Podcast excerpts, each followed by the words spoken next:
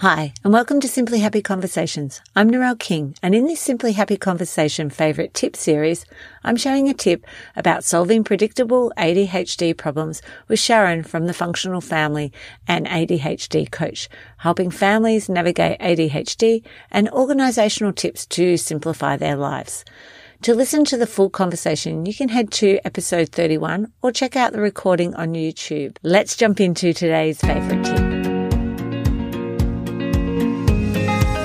Welcome to Simply Happy Conversations. I'm Narelle King, wellness and organisational coach and yin and nidra yoga instructor.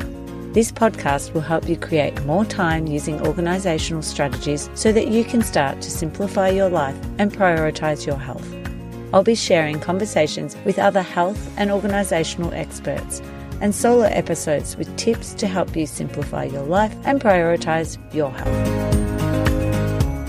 Yes. So one of the the things that I that I love to do um, is to look at um, predictable problems for these families. So we have a, a whole six week course that takes parents through this whole journey. We increase their knowledge about ADHD, and then we start addressing predictable problems through um, through the program. But there's also coaching, and there's also um, lots of free re- resources with blogs and uh, interviews and, um, and and podcasts and things that I do as well. Uh, but if we if we just look at the predictable problem section, um, so often in in life we come up against the same problems again and again, and it might be something as simple as you know you always lose your phone or you yes. um, you know or the, the, the washing's getting not getting done or the child's having a lot of trouble with transitions you know you're having trouble getting them out of the house um, if that's something that you're experiencing every day, and for most families, it really is the mm. same problems every day. Occasionally, there's a curveball that comes out of nowhere and we have a meltdown, but most of the time, the problems are predictable.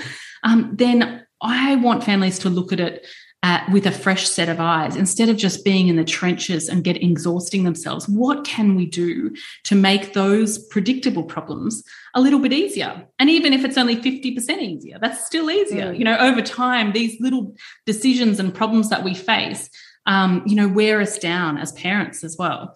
Um, so I want to, you know, like if you have to, if you have to face these things every day, you end up yeah. dreading it, and it just builds this tension in your body. And that's why we find that so many, um, you know, women that go through the program, especially, and I, I do say women because that is mainly um, our audience is, is mums, mm. but there is a few dads in there um, you know, I end up with things like chronic fatigue and mm. um, burnout, and you know, lots of autoimmune issues and and things like that because we just are exhausted from dealing with um, problems that are largely predictable. And so, we what we want to do is create strategies surrounding those problems things to make it a little bit easier.